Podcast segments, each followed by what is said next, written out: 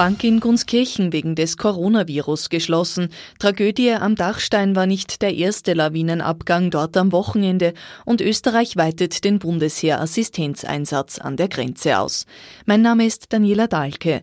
Herzlich willkommen zu OEN Kompakt am Montag, 9. März.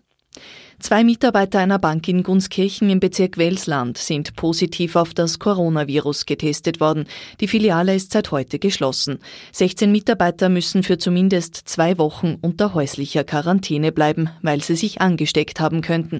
Einer der Infizierten hat sich bereits in der Bank angesteckt. Ein Kollege war Teil jener Südtirol-Reisegruppe, in der es mittlerweile mehrere Infizierte gibt.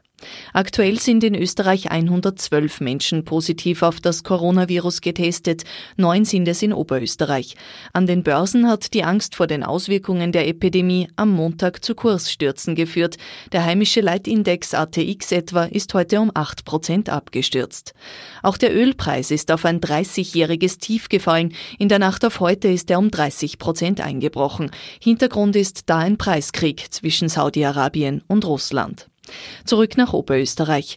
Es ist das größte Lawinenunglück der vergangenen Jahrzehnte auf dem Hohen Dachstein, das fünf tschechischen Schneeschuhwanderern gestern das Leben gekostet hat.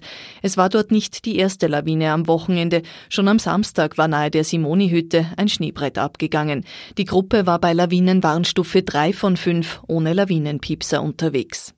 Um halb vier Uhr früh ist heute in Linz-Urfa eine Tankstelle überfallen worden. Der Täter hat sich mit einem schwarzen Wollschal maskiert und die Angestellte im Shop mit einer Faustfeuerwaffe bedroht. Der Lauf hatte eine auffallend goldene Umrandung. Das ist für die Polizei derzeit einer der Ermittlungsansätze, denn der Räuber konnte samt Bargeld untertauchen.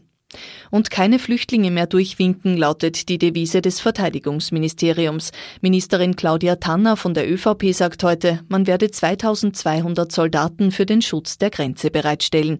Derzeit sind 850 Soldaten im Assistenzeinsatz.